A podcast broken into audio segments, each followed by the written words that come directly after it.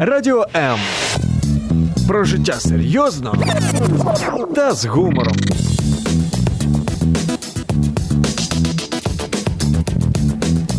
Радіо М.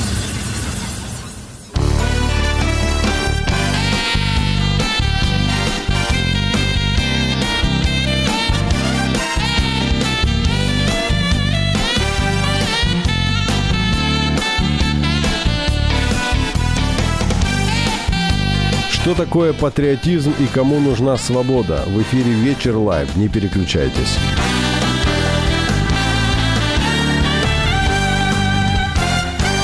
«Вы готовы драться?» – спрашивает своих бойцов шотландский национальный герой Уильям Уоллес, показывая на виднеющуюся на горизонте армию англичан. Против них нет, без секундных раздумий отвечают ему верные соратники. И тогда Уоллес говорит – Деритесь и можете умереть.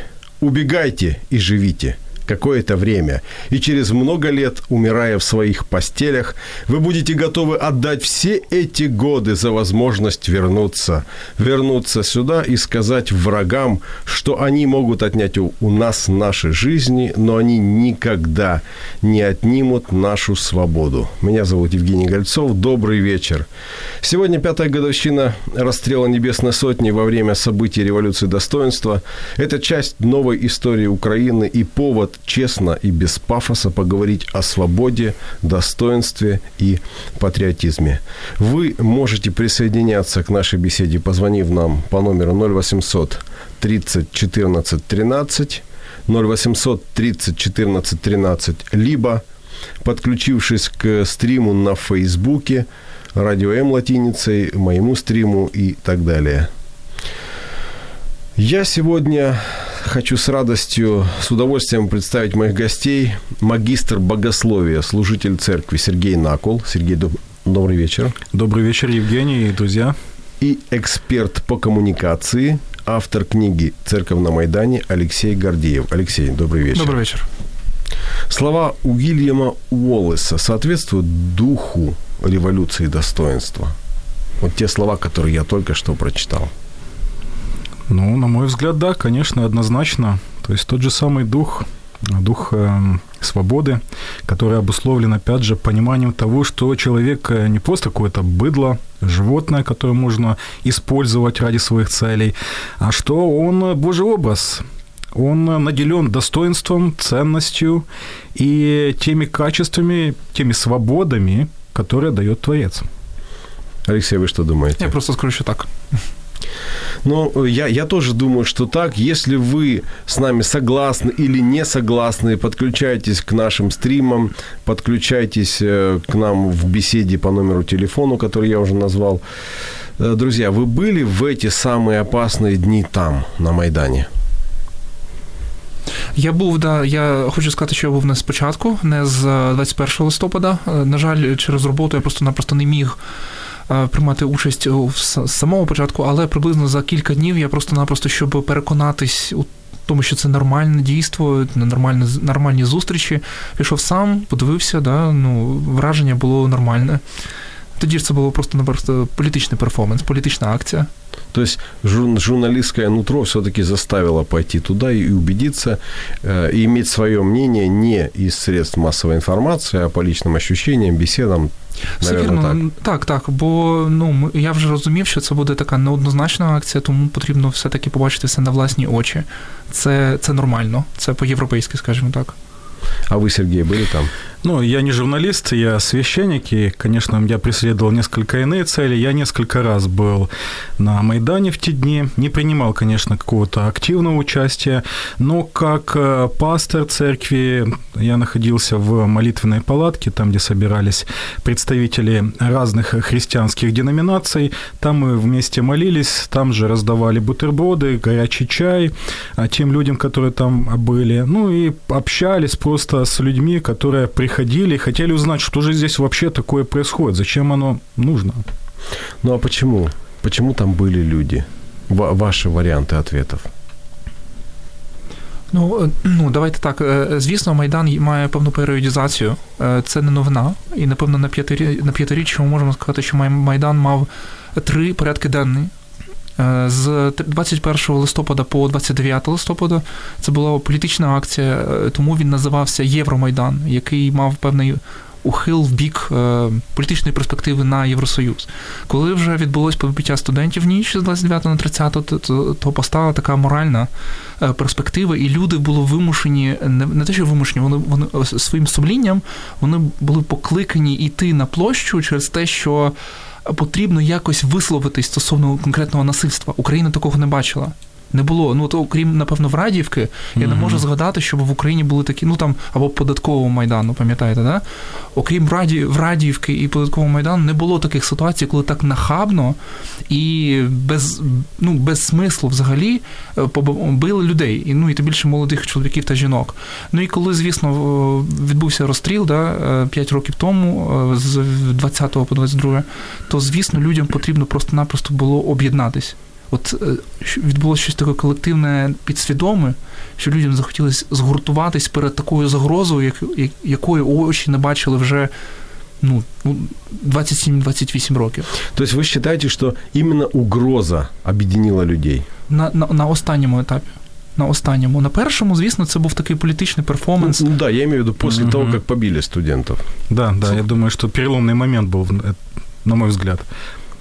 Хорошо, угроза объединила, а э, что люди думали, что они э, представляли себе, что объединившись вместе, они смогут противостоять угрозе, или эта угроза просто отступит перед ними, или у них будет численное превосходство. Что э, двигало людьми, мотивировало объединиться?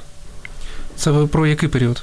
Э, после побития уже студентов з 30-го, да? Ну, скажімо так, в українській підсвідомості є і діє така приказка гуртом і батька бити легше. Тобто такий колективізм перед загрозою він притаманний українській нації ну, від самого початку.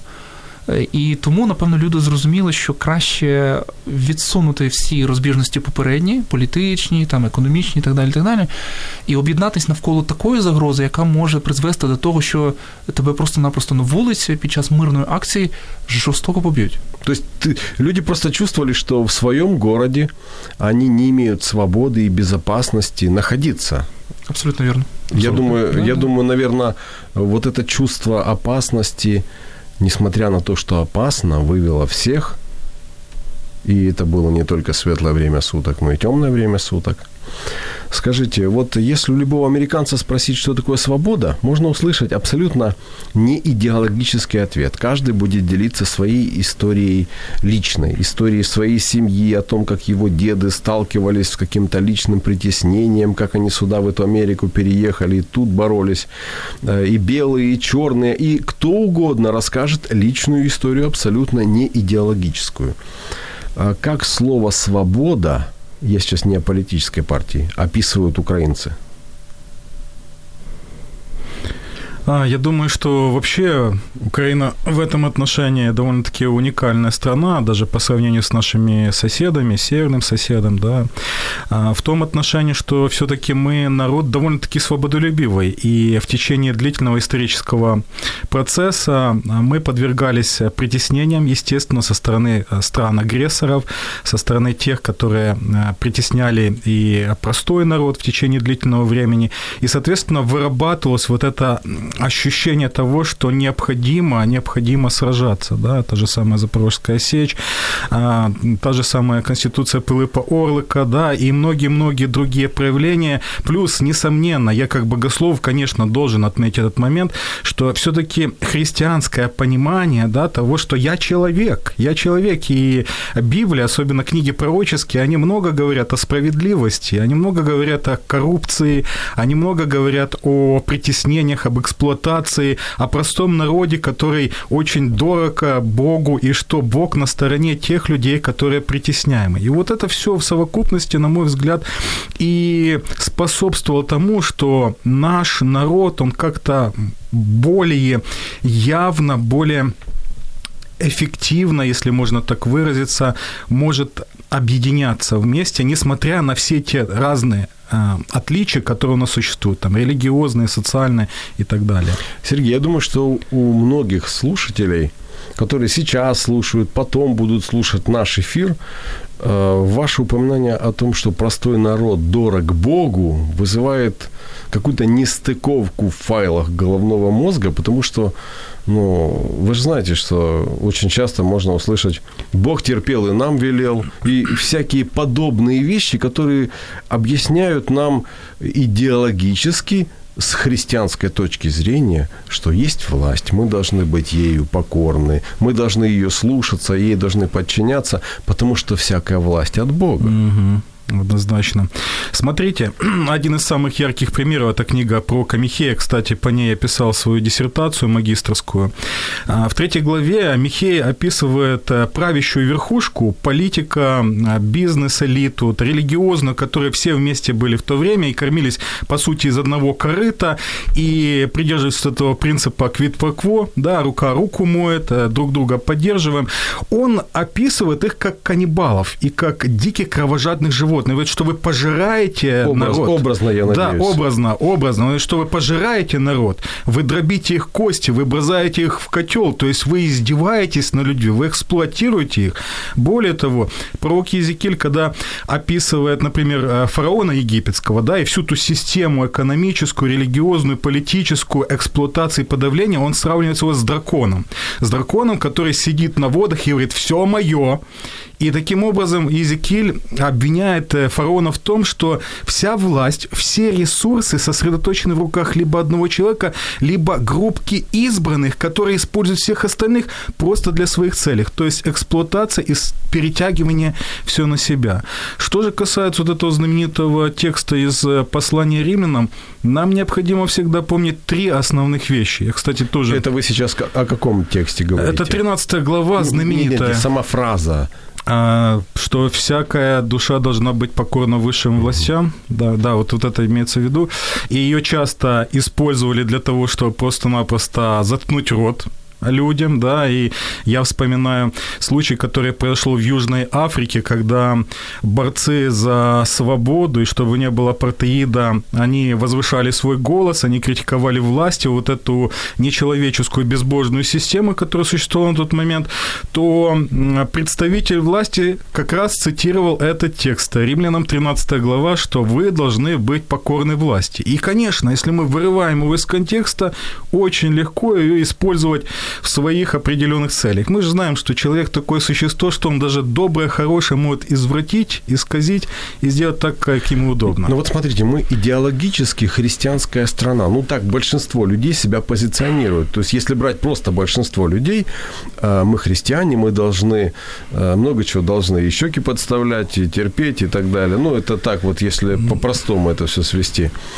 И тем не менее и люди, и та же церковь проявила себя совсем по-другому. Ведь мы же видели священников, которые с христами с, э, в своей одежде стояли в дыму, стояли в этом огне между э, Беркутом и между людьми. И э, пытались сдержать и тех, и тех. Алексей, вот вы как очевидец и как автор книги, увидели какую-то существенную разницу между церковью, которая была до Майдана и которая в Майдан відкрилась?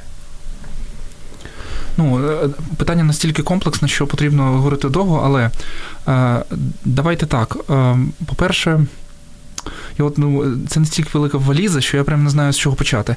Ну, насправді, напевно, напевно, е, під час Майдану церква просто-напросто себе випробовувала всі церкви. Е, деякі церкви були більш. Е, ну, підготовлені до того, наприклад, Киевский мы, мы сейчас говорим конкретно о, может быть, конфессиях, о деноминациях. Мы не говорим сейчас о личностях, руковод... которые руководствуются, угу, руководимые определенными там служителями, да, да, правильно? Ні-ні, я кажу То есть про на уровне целых деноминаций, конфессий. Греко-католицька церква – це 13 мільйонів, і Київський патріархат, колишній його вже не існує, от, це приблизно, скільки там, 20, 25 мільйонів. Вони виявилися більш підготовленими до таких питань, бо в їхній теології є місце політичної теології, так так званій. Тобто угу. вони розмірковували, яким чином християнин може діяти в своєму суспільстві.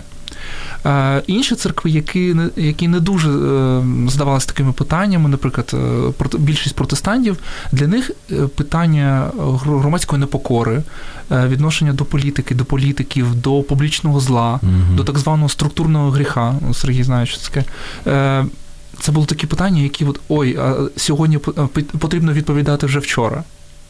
Бо люди вже вийшли і потрібно було осмислювати. Тому насправді від рівня такої підготовки, до речі, і е, церкви пішли різними трохи шляхами. Е, Київський патріархат і греко-католицька церква вони ніби розправили крила, і після того, з початком війни, вони почали активно діяти, і вони е, втілили свою от репутацію, яку вони зробили під час Євромайдану, в політичні сили, в капеланство, гуманітарну діяльність. І зараз це респектабельні конфесії. Коли ти кажеш на роботі, що ти греко-католик, або ти православний Київського патріархату, ну зараз православної церкви України, да, хто стежив за Томасом, то це респектабельно, це нормально. Але були і конфесії, які боялися пошкодити свої свої заявити якусь свої позиції, да. ну, да? заявити свою позицію, розумієте, це проблема дітей, що вони не можуть визначитись, вони красиві чи розумні. Вони ризикували певним статусом перед церквою. Я, наприклад, от е, Союз Баптистів дуже боявся частково сказати своє так або ні, через те, що він мав пільги на газ, на природній газ 50% або безкоштовно. І розумієте, от, коли в тебе приміщення кілька тисяч квадратних метрів, і тобі кажуть, ну тепер ви сплачуєте цей за цей газ 100%, е, це справляє певний вплив на ну, на репутацію. Коротше кажучи.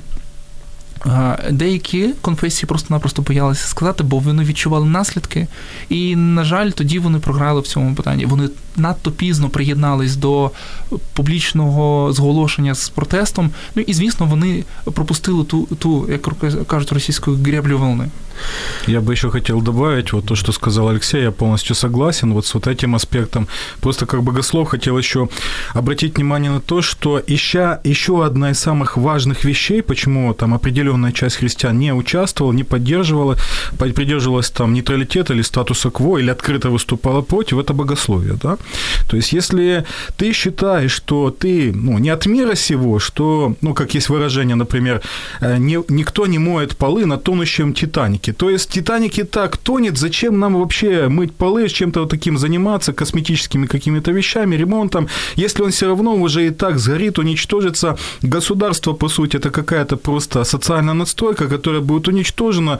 Некоторые считают, что это вообще как бы такое дьявольское установление. Соответственно, что происходит? Люди уходят, люди замыкаются, появляется сектантское мышление. Плюс тому еще многие церкви по инерции еще находились эм, скажем так, эм, психологически, интеллектуально еще в Советском Союзе, где церковь была в меньшинстве, где она находилась в системе подавления, ограничения и тотального контроля.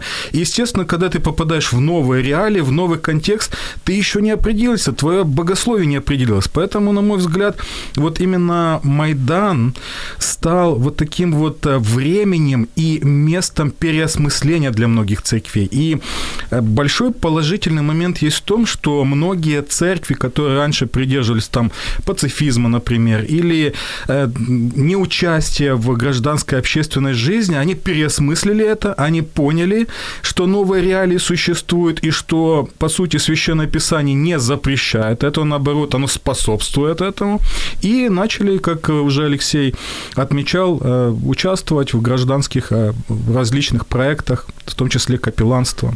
Алексей также отметил респектабельности некоторых конфессий. Так вот, накануне томоса даже атеисты почувствовали эту респектабельность и при, причисляли себя к киевскому патриархату. В эфире «Вечер Live», не переключайтесь.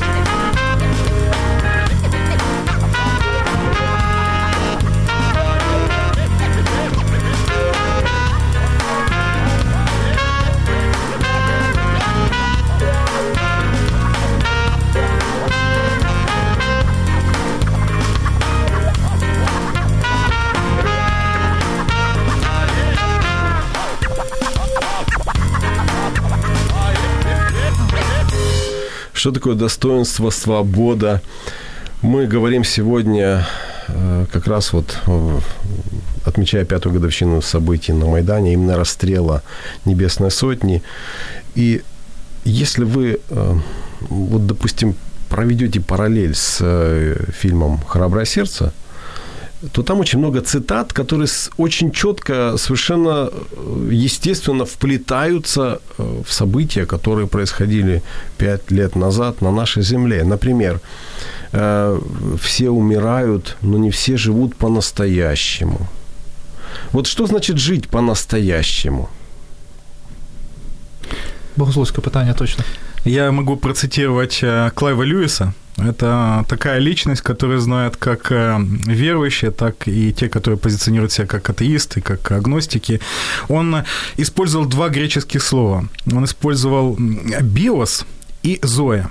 Биос, ну, это как у нас биология есть и зоология, да, вот так он говорил, что биос – это жизнь просто, жизнь просто как ты живешь, вот существуешь, просто как животное. Ты кушаешь, у тебя есть какие-то вот физиологические функции, которые ты выполняешь, там, на воспроизводство. На уровень жизни, да? инстинкта. Ты просто плывешь по течению, ты живешь как животное. А вот Зоя означает, что ты живешь, но живешь в соответствии с замыслом Творца, в соответствии с той программой, которая есть. Эта программа называется «Образ Божий». Когда ты понимаешь, что Творец тебя создал, и что у тебя есть достоинство, что у тебя есть ценность, вот, и что есть то, что я призван Богом распространять Божий шалом, Божий мир – вот, и придерживаться принципа Мишпат и ЦДК, как он называется, это Божьей социальной справедливости. Им пронизано все священное писание. И это удивительно, когда многие христиане читают Библию, они как бы ну, шоры какие-то надеты и не видят такой концепции, которая буквально пронизана вся Библия, как в Ветхом Завете, так и в Новом. Сергей, я бы уточнил, многие христиане не читают Библии. Э, ну, те, кто себя христианами называют. Как служитель это... церкви могу сказать, да, действительно, это часто так происходит. А, Алексей, вот жить, жить по-настоящему, но если человек живет по-настоящему, что у него тогда забирали, что было у него мотивировано? Кроме того, страха, который объединил, что у человека тогда забирали, что он пошел на Майдан? Напевно, відчуття безпеки.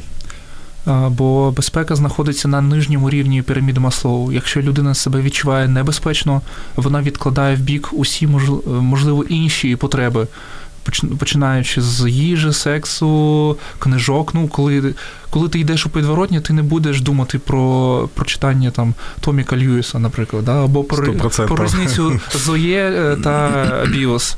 Тобі потрібно просто-напросто е, дійти до під'їзду спочатку, там війти в квартиру, і тоді вже можна думати про всі інші смаколики. От е, і насправді побиття студентів це був такий ем, шок, бо він ну що цікаво, що епізод у Врадіївці, пам'ятаєте, да? Це ну, да, ну, така да, доволі да. прикра ситуація. Да, всколихнув mm-hmm. тоді Україну. Да, це було От Що зверніть там? увагу на медіа підтримку. Вона була доволі неохоча. І її е, роздували, грубо кажучи, опозиційні медіа, які були небагаточисленними. Там п'ятий канал, е, Український тиждень. Ну, це те, що я особливо сам, Может, сам теж боялись, що їм ціну на газ піднімуть? Ні, ну, я образно так говорю. Їм давним-давно підняли, тому вони були самостійні. От.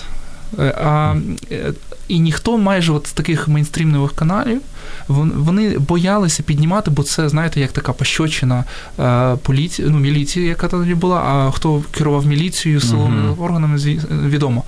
Тут же ж цей епізод побиття студентів з 29-20 висвітлював телеканал Інтер ну, подробності, при тому майже в прямому ефірі. І це це був шок для людей, бо мільйони людей. Інтер це один з найрейтинговіших каналів взагалі в Україні. Мільйони людей побачили в новинах, як словаки б'ють людей. І і окей, якщо б вони побили якихось зеків у у колонії строгого режиму, то ну це такий конфлікт чоловіків. Да? А тут е, кореспонденти. Е, фотожурналісти закордонні, жінки, якісь студенти. Ну і, і потім, на жаль, що було дуже соромно за ту за ту за, за антимайдан, що вони потім використовували цей хештег, здається, не я же мать, а як він називався? Він там такий хештег, який ображав ну, він ставив під сумнів, що ті, хто там були, це були новинні діти, або або ми же діти, от щось таке, це було реально соромно. От ну, висновок, що це відчуття безпеки. А після того вже почались розмови про гідність людини, про свободу совісті, про свободу пересування, свободу слова і так далі. і так далі. От свобода. Э, тоже один из одно из высказываний в фильме «Храброе сердце», они смогут забрать наши жизни, но не смогут забрать нашу свободу. У меня возникает простой вопрос. Зачем человеку свобода, если он мертв? Я думаю, что если ты просто мыслишь э, атомистически, да, так вот эгоистично, что вот существует только я и моя жизнь, конечно, то есть ну, понятно, что большого смысла нет. Но если ты мыслишь категорией народа, категорией семьи, да, категории друзей, категории близких, более, более общинной категории, тогда ты понимаешь, что речь идет не только о тебе, любимом, да, то, что сейчас сосредоточ, сосредоточено в современном контексте, а речь идет о, о людях, о народе как таковом. И э, в данном случае вот христианство, оно хорошо показывает тот принцип, который представил Иисус Христос, что нет больше той любви, кто положит душу свою за друзей своих. Тогда это действительно имеет имеет смысл, и ты понимаешь, что я могу отдать свою жизнь, не обязательно, что это нужно делать, то, то искать этого, да, искать смерти, но если так получается обстоятельства, вот если я даю эту жизнь, то она не, не бессмысленна, да, я, я знаю, что я совершаю какую-то определенную цель, высшую цель, которая установлена Творцом. Хорошо, думать о своей семье, о своих детях, о своих родителях, которые будут оплакивать мертвого сына, хоронить его. Это тоже егоїзм? Думати про це? Да. Е, ні, це не егоїзм, це, е, напевно, якщо це доросла людина, яка робить е, зважений крок, то це вже результат того, що ти зважуєш Всі можливі плюси і мінуси. І, напевно, це не було притаманно молоді, яка більше думала про якісь абстрактні свободи. Ну, ми знаємо, що на Майдані було переважно середній клас і молодь студентська особливо. А це такі страти, які або е, верстви населення, які дуже легко спалахують і йдуть захищати свої свободи. Однак, коли вже пішли на Майдан люди з бізнесу, середній клас, от е, плюс, тобто від там 35 до 50 людей е, років. Це було очевидно, що люди вже зважили всі можливі наслідки про смерть, каліцтва, інвалідність, і вони захищають свою сім'ю, бо вони не хочуть, щоб е, їхні діти жили в такому в такій країні з таким президентом, з таким прем'єром. І ви знаєте, напевно, вони були праві, бо от. Зараз є така цікава розмова. А от якби не було Майдану, да, ми б залишились в Криму, проводили свої відпустки в Криму, там Донбас, е, Арена і так далі. і так далі. Ніхто ми знаємо, що сталося, і не знаємо, чого що могло статися за таким курсом, який тоді провадив Янукович. А вот уместно ли здесь вообще это такое сослагательное наклонение? Уместно ли так думать вообще? Вот доллар был бы по 8, мы бы жили хорошо. Я вам скажу, что неоднократно, уже несколько лет, я регулярно осуществляю поездки на восток. И в одной беседе с проводником поезда он как-то поделился. Говорит, да, они когда только начали там ехать с востока, они там кричали там э, «Россия, Россия!» Те, которые ехали mm-hmm. с, с той стороны. Потом, говорит, через несколько месяцев они уже там Новороссия, Новороссия. Потом через несколько там месяцев они уже кричали там ЛНР, ДНР и так далее. А потом они уже стали тихо говорить, да бы 2012. И вот я, я понимаю, я пытаюсь понять, во-первых, где, где вот э, тут больше эгоизма, например, у того, кто ну, кто вот хочет просто пользоваться другими, какая разница, сегодня он Украиной хочет пользоваться, завтра он просто там той же Россией, послезавтра Америкой, Канадой. Это же все равно эгоистический, пользовательский, э, ну, такой вот э, направление, такая заточенность в жизни. Э, мне кажется, что вот, вот этот эгоизм, ну, там хотя бы за, за это хотя бы не убивают – а там ребята шли, э, многие, думая о других. Ну, ну, я, я, конечно, знаете, вот я помню mm-hmm. ситуацию, когда я видел фотографию в инвалидной коляске, сидит парень, ну, взрослый парень, и э, там какой-то палкой достает эти камни. И я, конечно, ну, меня так как-то зацепили эти кадры. Я вот думал, неужели, когда будет бежать этот строй силовиков, они его тоже опрокинут, будут бить палками? Ну, так, так було і так, і так буде. Верніше, так, ну, ми знаємо, що для силовиків тих не було різниці, хто перед ним, жінка чи підліток. Тому Україна і повстала, грубо кажучи. Але я хотів би повернутися. А ви вважаєте, що силовиків, які э, должны быть, вот, э, ну, например, защищать, охранять на службі, у них должен бути этот фільтр? Звісно, в них є інструкції, як діяти. І в них є інструкції, куди можна, наприклад, було бити ось цією палкою резиновою 80, ПР-80, що не можна бити по статевих органах, голові, шиї і так далі. так далі. Били вони? Били. Тобто там, ну, з точки зору юриспруденції, на тих людей, на тих людях не було де ставити кліма. Угу. От. Тому про що ви кажете? Ну, если мы будем разбираться с точки зрения юриспруденции, то даже не маркированные у них были шлемы, по которым можно определить, кто это нанес удары. А, Мы видели многие ситуации, когда человек 15 пробежало мимо одного лежачего, и почти каждый его ударил несколько раз. Но давайте вернемся э, к тому, что происходило на Майдане э, внутри, в этих палатках, вот э, в этих, э, в, этой той атмосфере, которая была мот- мотивационной, мотивирующей. В эфире «Вечер Live», не переключайтесь.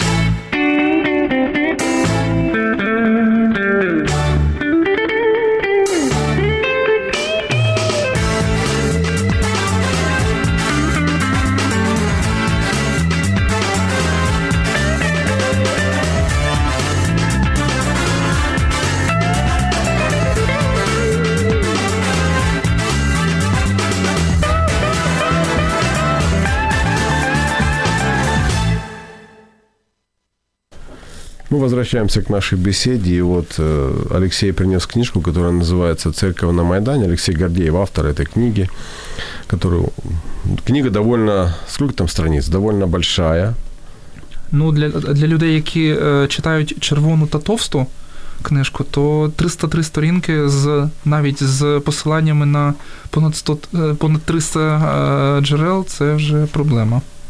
Алексей, книга о церкви на Майдане должна была быть чем-то вдохновлена? Или, может быть, какой-то вызов произошел именно от церкви, которую вы увидели на Майдане? Что побудило вас написать эту книгу? Е, Я з Севастополя, я народився у Севастополі, який зараз окупований Росією, і е, мені було, м, ну, скажімо так, був виклик пояснити своїм друзям, які залишилися у церкві і поза церквою, чому я брав участь. Е, Брав я участь як е, журналіст, як там е, активіст, і як той, хто кидав каміння навіть. Я не, не боюся це визнавати, бо насправді, от хто дивився X-Men, ми колись, до речі, говорили про кіно навіть в цій студії.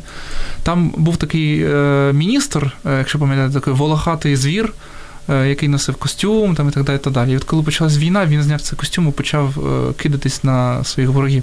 Тобто іноді є момент, коли потрібно взяти зброю. Да? Ну, зброю, наша зброя ні, нікуди не е, влучала, бо там 95% цих камнів вони навіть не долітали, а деякі долітали, не мої точно.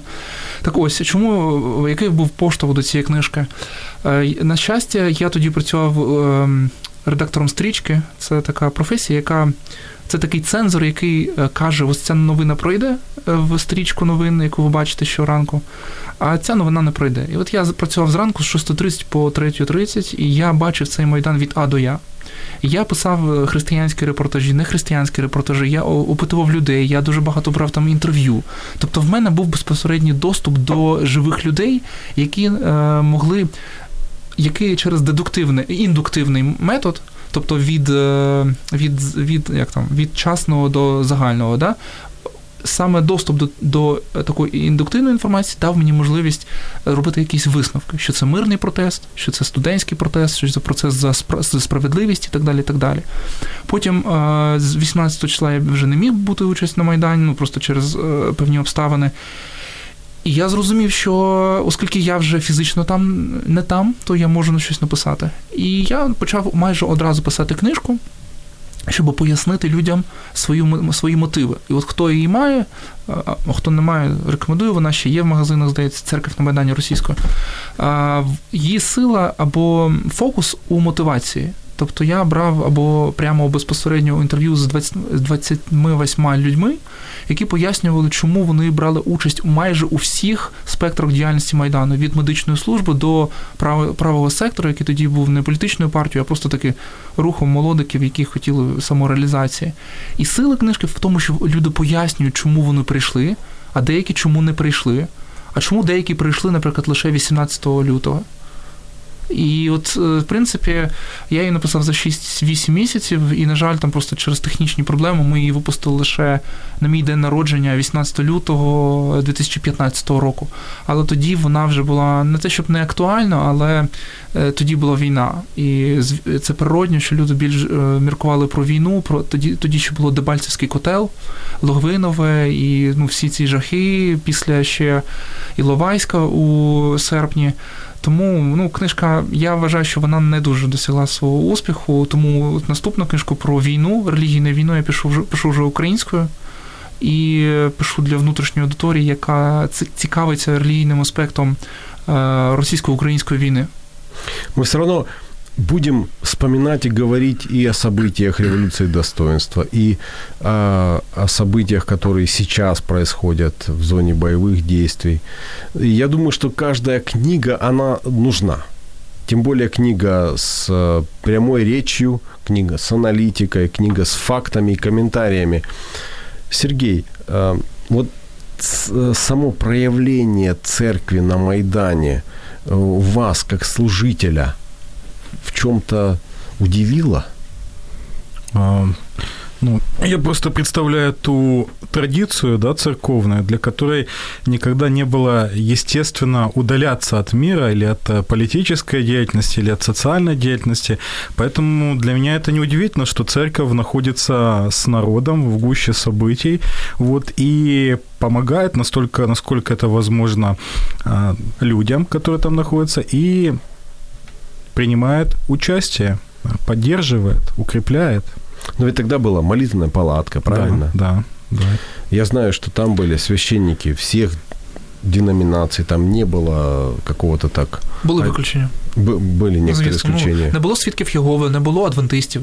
Так. Е, потім формально не було баптистів, бо е, В'ячеслав Нестерук у інтерв'ю е, сайту російських баптистів сказав, наших братів на Майдані нет. Угу. Ну, це було до Нового року, після Нового року вже баптисти з'явилися, але вже, не офіційно, але потім Антонюк виступав на сцені. Тобто були конфесії, які принципово е, не брали А еще участь. какие-то другие конфессии?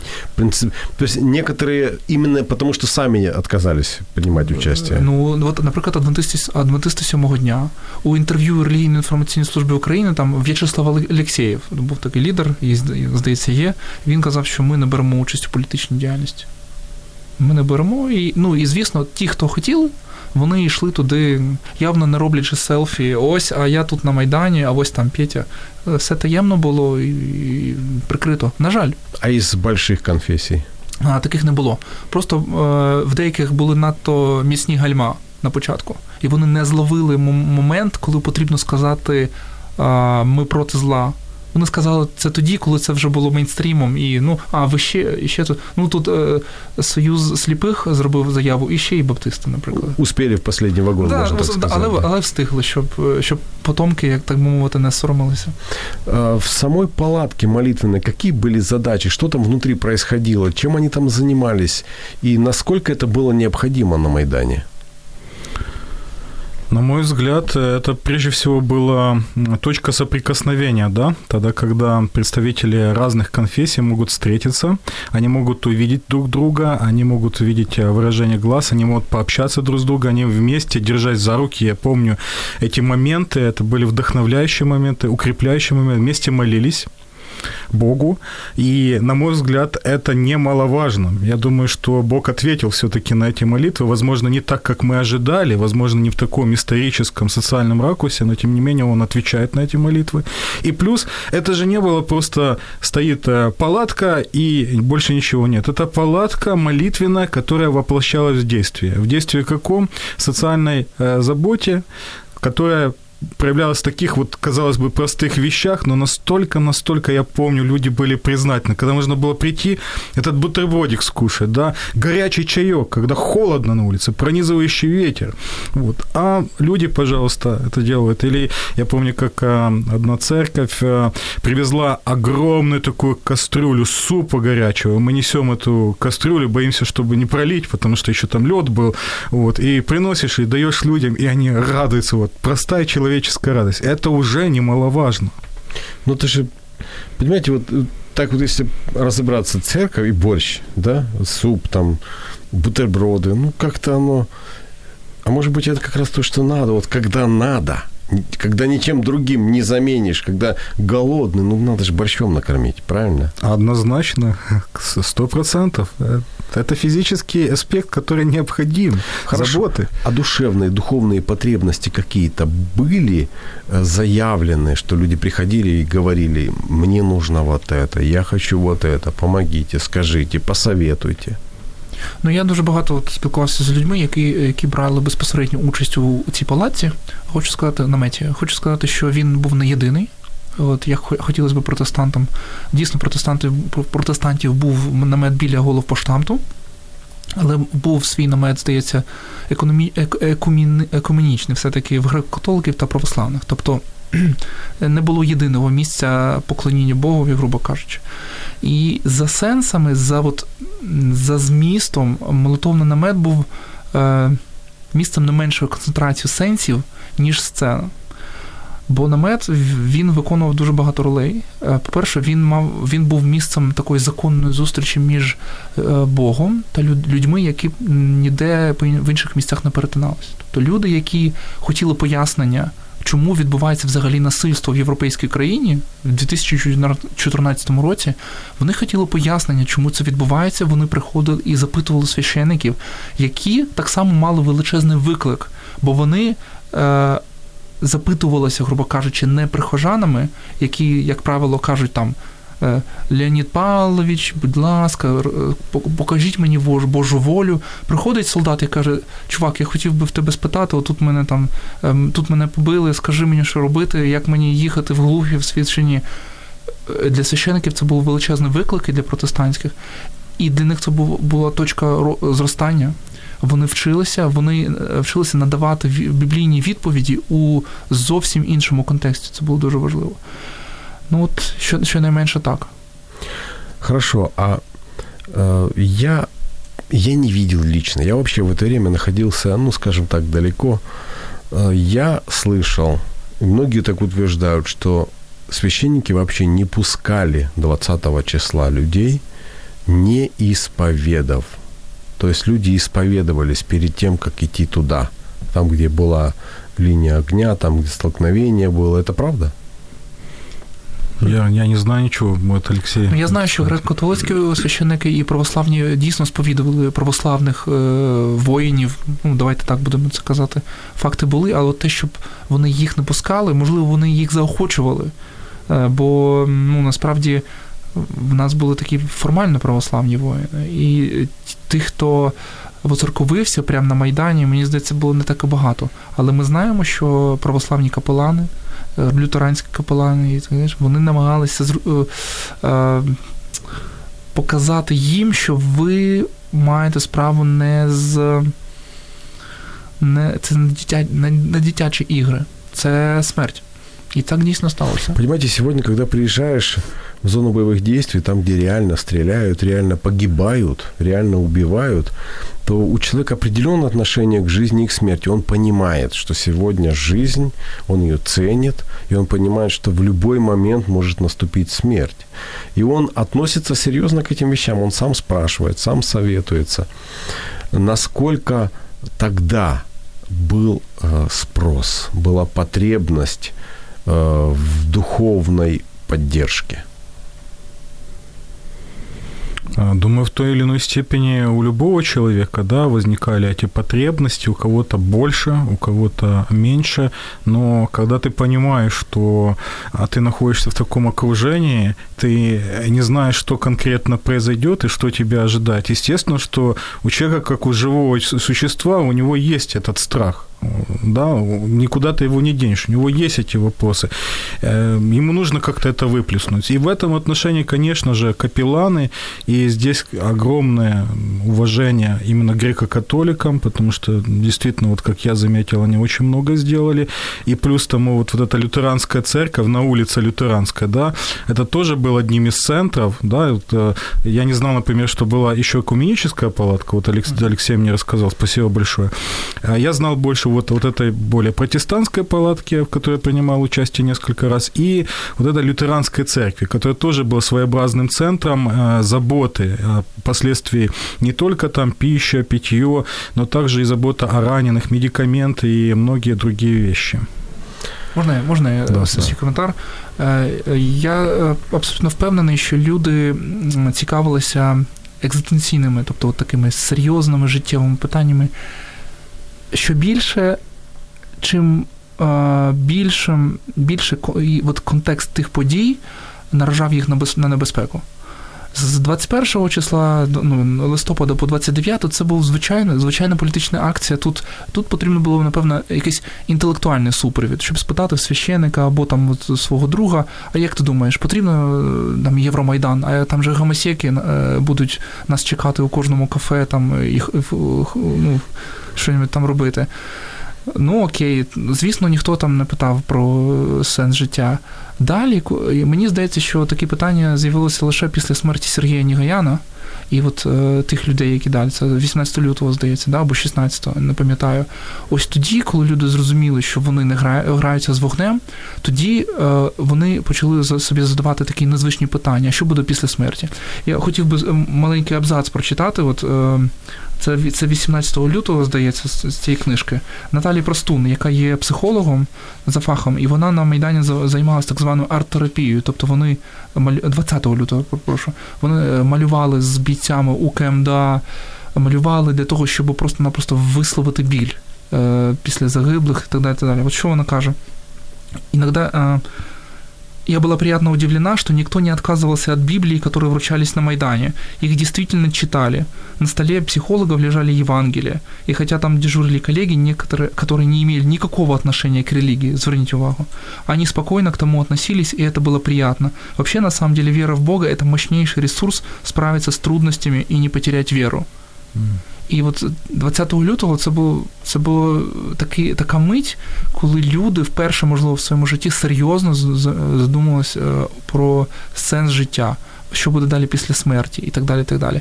І цей ресурс тривав, можливо, кілька днів. Після того стрес. е, Повністю все перекрив, і події з у Криму, у Сімферополі, Севастополі, і далі далі вже е, новини просто-напросто залили цю мить, на жаль, а може і на щастя. Вера в Бога – это мощнейший ресурс, который оказывается необходим каждому из нас. Я не прощаюсь. Мы продолжаем наш эфир в эфире «Вечер Live». Не переключайтесь.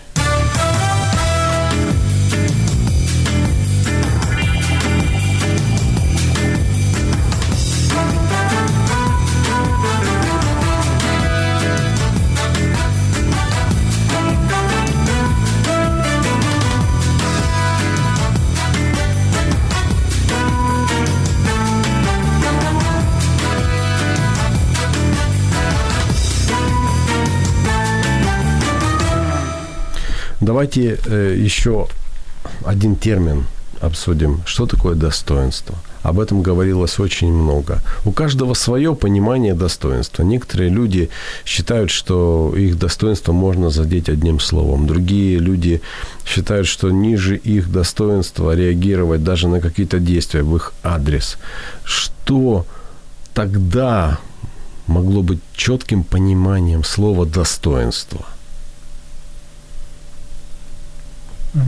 Ну, е, на моє переконання, слово е, гідність, революція гідності, е, ввели в обіг саме греко-католики та римо-католики. В, в, саме в їхніх документах, там, енцикліках слово гідність було одним з най, таких найцентральніших. Наприклад, там у рішеннях Другого Ватиканського собору людина мала гідність з самого народження.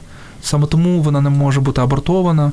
Саме тому вона має бути у честі, пошані, і до неї потрібно нормально е, ставитись, сплачувати нормальну зарплату, давати право на е, роботу і так. От, е, ну, Для людей такий рівень осмислення він був явно не спочатку. Ніхто не думав, що він 21 числа вийшов на революцію гідності. Ну, Це це неправильно, бо революція мала свої, свою періодизацію. Для мене гідність це право жити так, як ти вважаєш, е, ну в тому саме тому контексті, жити так, як ти вважаєш за гідне, тобто жити без насильства щонайменше. І люди, в принципі, вийшли е, у протест проти насильства, проти того курсу. Бо ну насправді, як я і зазначав багато разів у книжці, е, небагато людей вийшли на політичний перформанс до до 29 людей небагато християн було на Майдані, бо це звичайне політичне питання, яке вирішується у приватному порядку. Однак після побиття відкритого такого фестивалю насильства люди вже почали міркувати про етичні аспекти, про насильство і так далі. Так далі. Тому е, так, ну, так і сталося. Сергей, добавите что-то? Могу добавить только как богослов, да, потому что Алексей блестяще вот описал ту ситуацию, которая была, тем более он очень глубоко рассматривал этот вопрос и то, что вообще там происходило, чему свидетельствует эта книга. Надеюсь, Алексей мне подарит ее. Я как раз пользуюсь можно, случаем, можно. да. А что могу сказать с богословской точки зрения, да и вообще христианской? Вот Алексей отметил, да, что побили ребят, студентов, и людей это возмутило это, оказывается, а, плохо. И возникает вопрос, а почему это плохо? Да, у нас есть какие-то, получается, оценочные суждения, которые обусловлены, опять же, нашими мировоззренческими предпосылками. То есть есть какое-то мировоззрение, есть какой-то стержень мировоззрения, почему мы говорим, это хорошо, а это плохо. Это, по сути-то, универсально во всем человечестве. Есть определенные такие вот маркеры, указатели на эти все вещи. И поэтому Алексей тоже замечательно отметил вот, э, вот этот момент гидности, которые есть у католической церкви, греко-католической церкви или достоинство. Это не только есть у католика, я скажу, что в моей традиции также церковное это есть, и очень хорошо было разработано еще в период реформации. Вот это именно человеческое достоинство, которое обусловлено чем? Христианским учением, это и у католиков есть, и у православных есть, это то, в чем мы объединены, это замечательно. Христианское учение об образе Божьем, когда ты понимаешь, что это не просто некий набор молекул, а в холодной, пустой, бессмысленной вселенной, которая появилась сама по себе. Вот, ну, просто какая-то вот такая вот ситуация, да, вот из ничего появилось все, мы, по сути, живем без какой-то цели, без ничего всего. Есть Творец, а, есть творение, а, он создал человека, по своему образу и подобию. Он наделяет его ценностью, он наделяет его достоинством. Он говорит о том, что ты не можешь совершать насилие против своего ближнего. Почему? Потому что он образ Божий, он такой же, как ты, он слеплен из одного теста. Поэтому какое ты имеешь право просто брать, возвышаться над ним, подавлять его, эксплуатировать его и использовать его как, извините за выражение, быдло? Какое право, если над тобой есть Творец? И в книге Иова, одной из самых древних, там есть такое выражение, когда Иов говорит революционное для древнего времени того э, следующее, что я и мои слуги, они рождены равными. И дальше он показывает как раз, почему он относится к ним справедливо, почему он исполняет вот эту жизнь справедливости и достоинства. Почему? Потому что они созданы все равными перед Творцом. Поэтому это очень важный момент для современного человека. Почему еще? Потому что сейчас даже вот э, гуманизм, светский гуманизм, который существует, э, крути не крути, как бы там ни было, но тем не менее даже многие исследователи, тот же Ной Ювал Харари, сейчас знаменитый историк, да, он признает, что даже светский гуманизм, он укоренен как раз вот в христианском мировоззрении, вот этой концепции образа Божьего, которая и наделяет человека ценностью, значимостью, достоинством и всеми теми вещами, которые мы жаждем мы желаем. Почему? Потому что это подспудно у нас есть. Даже если ты не считаешься христианином, даже если ты атеист, даже если ты агностик, но у тебя есть это желание. Это то, что нас всех объединяет в нашем государстве, в нашем народе. Наш эфир уже подходит к концу, но у меня есть один вопрос, который я не могу не задать. Опять же, цитата из фильма «Храброе сердце», когда ирландец подошел к Уильяму Уоллесу, и он начал с кем-то разговаривать. И потом он говорит, ирландцу, чтобы разговаривать с равным, приходится говорить с Богом. Так вот, кого украинец считает равным себе? Как раз вопрос, вытекающий из этого ответа о достоинстве и сотворении по образу и подобию Божьим. Кого украинец считает равным себе? Ну, Евгений, вот под конец вы такой задали вопрос интересный, да. что я... Тема, тема для докторской, напевно. Да, да, вот как раз будет... Или для следующей книги. Да, да, да. Это, точно. Да. Я знаю то, что действительно все-таки а, в Украине благодаря вот такой резноманитности, резнобарности, которая у нас существует, это религиозно, это, я считаю, очень-очень замечательный аспект, да, когда у нас нету монополизации только одной какой-то религиозной организации, как, например, у нашего северного соседа, да, там серьезные трудности, и плюс тому еще вот то, что сейчас происходит, когда преследуют реально а, свидетелей Иеговы.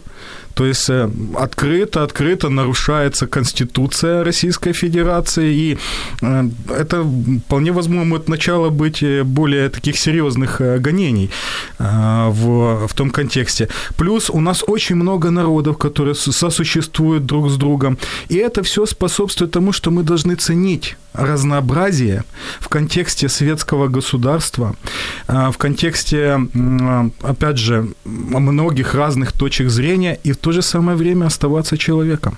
Оставаться человеком с тем достоинством, которым наделил нас Творец. Ну, я сказав би так, що напевно, от сенс існування нації української полягає не в тому, щоб просто жити, не не будучи залежними від своїх сусідів. Да? Тобто, знаходячись з ними у стосунках win-win, коли виграють всі. І мені здається, що от, якщо це вважати за норму, добре спілкуватись з тими, які сповідують аналогічні цінності, які не є загарбниками, які не є агресорами і так далі. так далі. Тобто равные ценности – это то, с кем украинцы считают возможным иметь равные взаимоотношения – я благодарю вас за участие в этом эфире. Еще раз представляю магистр богословия, служитель церкви Сергей Накул. Спасибо, Сергей. И вам спасибо, Евгений. Эксперт по коммуникации, автор книги «Церковь на Майдане» Алексей Гордеев. Алексей, спасибо большое. Дякую теж. Мы не выбираем время и место рождения, но то, как мы будем жить завтра, зависит от того, что мы сделаем сегодня. Каждый день наполняет нашу жизнь своими заботами. И, казалось бы, в этой жизненной суете мы растворяемся, не оставляя следа. Но это не так. Мы совершаем поступки. Что нами движет и куда мы идем? Один из вечных вопросов, на который мы ищем ответы в передаче «Вечер Live». Меня зовут Евгений Гольцов. До встречи через неделю.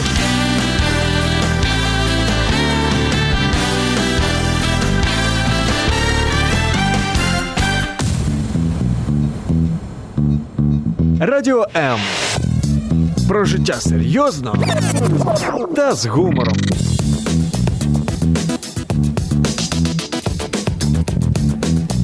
Радіо М.